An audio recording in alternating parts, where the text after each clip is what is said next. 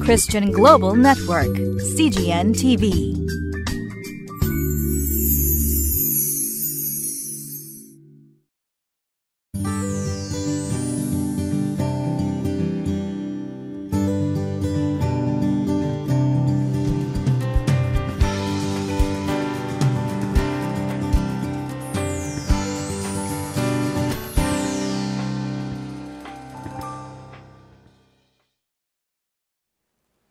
皆さんこんにちは。今まで見てきましたエリアの働きもいよいよクライマックスを迎えようとしております。果たしてエリアはどのような最後を迎えようとするのでしょうか。本日の聖書箇所は列王記第2 2章の1節から14節までです。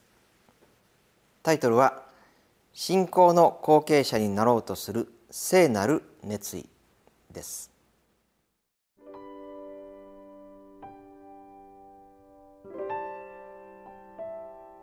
列王記第2、2章、1節から14節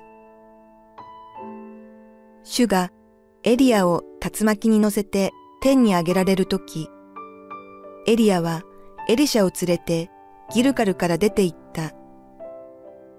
エリアはエリシャに、ここに留まっていなさい。主が私をベテルに使わされたから、と言ったが、エリシャは言った。主は生きておられ、あなたの魂も生きています。私は決してあなたから離れません。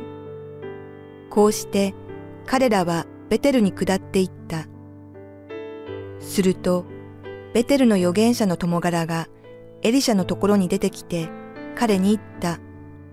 今日、主があなたの主人をあなたから取り上げられることを知っていますか？エリシャは、私も知っているが、黙っていてください、と答えた。それからエリアは彼に、エリシャ、ここに留まっていなさい。主が私をエリコに使わされたから、と言った。しかし、彼は言った。主は生きておられ、あなたの魂も生きています。私は決してあなたから離れません。こうして彼らはエリコに来た。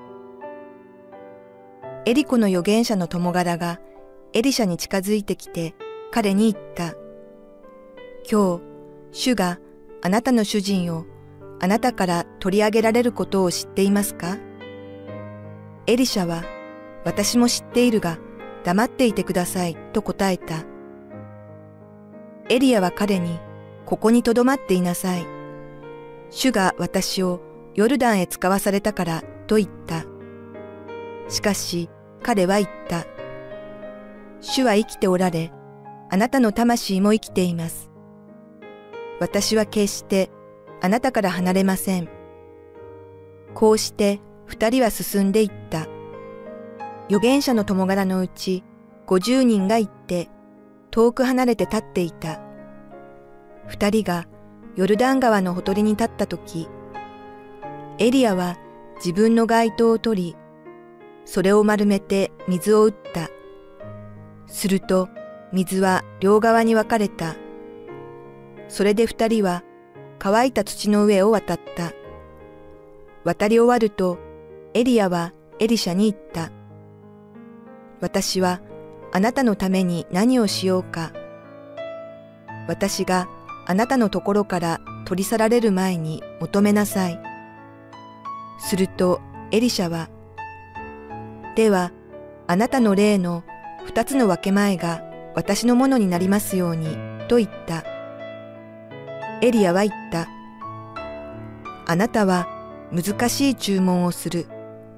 しかし、もし私があなたのところから取り去られるとき、あなたが私を見ることができれば、そのことがあなたに叶えられよう。できないならそうはならない。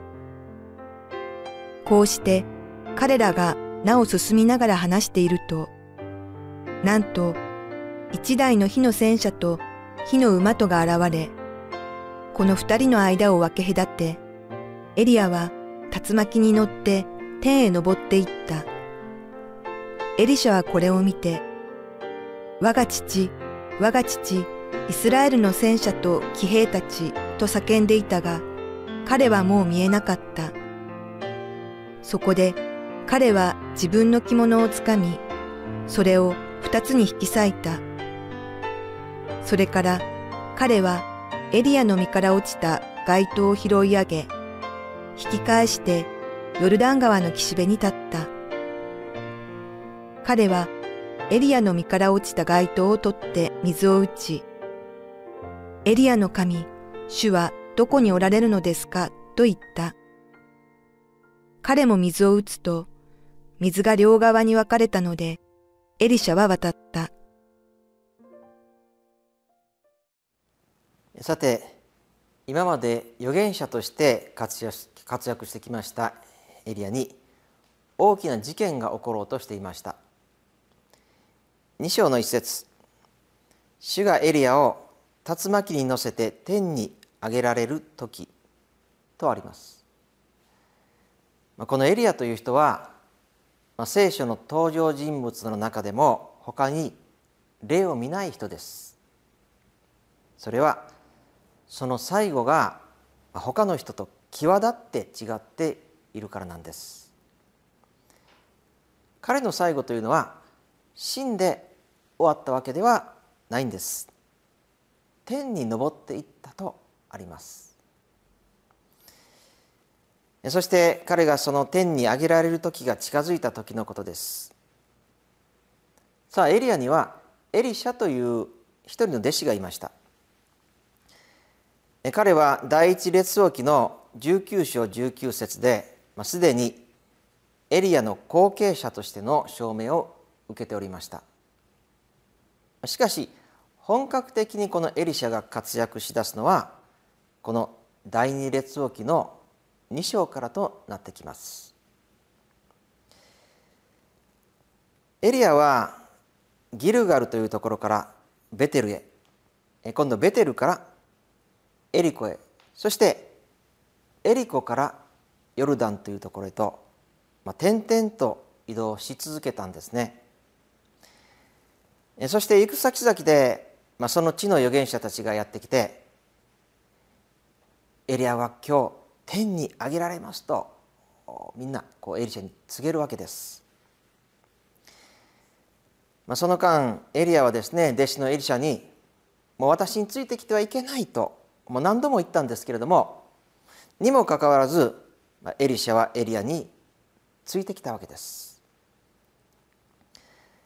2人がヨルダン川にまで来た時のことです。エリアは自分の街灯を取ってそれを丸めて水面を打ちましたすると水は両側に分かれて道ができたんですねこの場面は、まあ、かつてモーセが航海の水を2つに分けた時。またヨシュアがヨルダン川の川を川の水を2つに分けた場面を思い起こさせます。これはエリアが神から託された権威を持っているということをですね。象徴している場面です。2人が渡り終わるとエリアはエリシャにこう言いました。2章の9節。私はあなたのために何をしようか。私があなたのところから取り去られる前に求めなさい。まあ、つまり自分がですね天に昇る前に何か置き土産をあげますよということですね。私たちだったら一体何を求めるでしょうか。まあおそらく物質的なものではなくてやはり霊的なものを求めるんではないでしょうか。エリシャはこれから有名な預言者の後を引き継いでいかなければならない。そうなるとやはり霊的な力の方を求めると思うんですね。エリシャはこの時もちろん霊的なものを求めました。しかし求め方がちょっと違っていたんです。彼はこう求めました。2章9節。ではあなたの霊の2つの分け前が私のものになりますように。霊の2つの分け前っていうのは一体どういう意味なんでしょうか、まあ、それは2倍の分け前を意味しました。昔イスラエルでは長男は父の遺産のうちですね2倍の分け前を受け取れることになっていたわけですエリシャは言い換えるなら自分はエリアの霊的長男であるということを言いたかったのかも分かりません。まあ、ここにですねこのエリシャという人の霊的な大胆さというものが表されているように思います。私たちが何か神様に霊的なものを求めるときに果たしてここまで大胆になれるでしょうか？まあ、遠慮してですねいやいや私はもう普通の取り分で十分です結構ですと言ってしまうのではないでしょうか、まあ、しかしエリシャは、まあ、どうせもらえるものなら2倍の分け前をくださいとこう言ったのです、まあ、人間というのはですねあんまりにもがめつくなると厚かましくなると、まあ、ちょっと人から品縮を買ってしまいますねまあ、しかし霊的な面においては私たちは時には厚かましさも必要ではないでしょうか。ルカの11章の5節から8節にイエス様の例え話が出てきます。夜中に友人の家に行きパンを求めるんですけれどももう夜遅いということで友人は取り合ってくれません。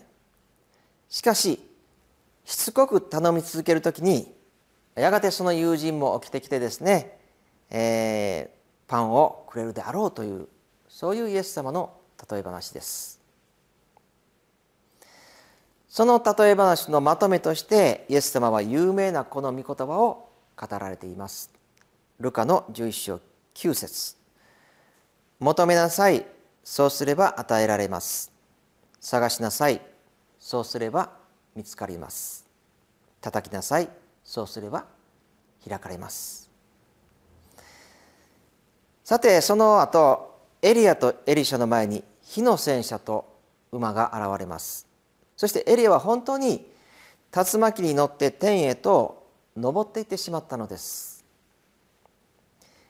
残されたエリシャはエリアの体から落ちた街灯を拾ってヨルダン川の岸へと戻っていきました。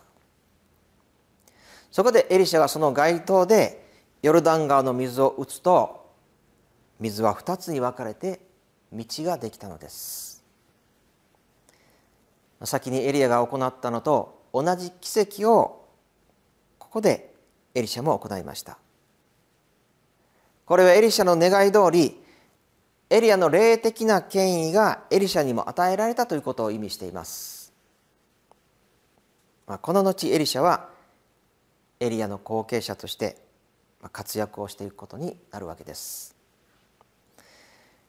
もし私たちが神様に仕えたいとそのような働きをしたいと思うならば霊的な力と権威を神様に求めなければなりません。そして時には大胆に厚かましく求めることも必要です。なぜならば神様は求めるものには与えると言っておられるからです。私たちも神様のために大胆さを持って霊的力を求めていきましょう。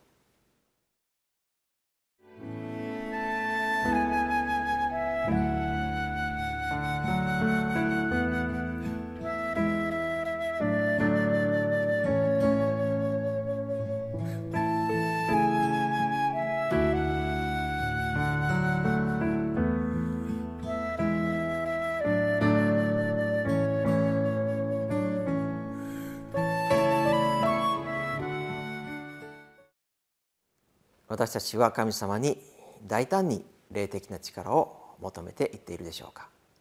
お祈りいたします。天の父なる神様私たち一人一人も神様のために働きたいと多くの方がそう願っています。そのためにはあなたの力と権威が必要です。私たちは遠慮するのではなく大胆にあなたの前にその力と権威を求めていくことができますように。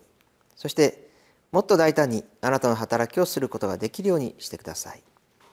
あなたは求めるものには与えると約束をしてくださいました。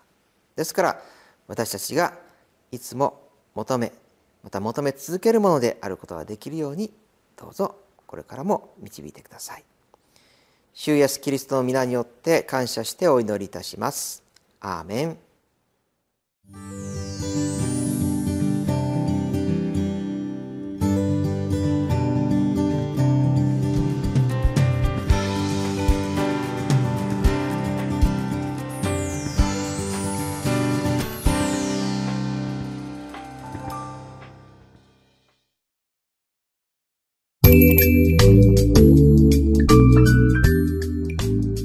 Christian Global Network, CGN TV.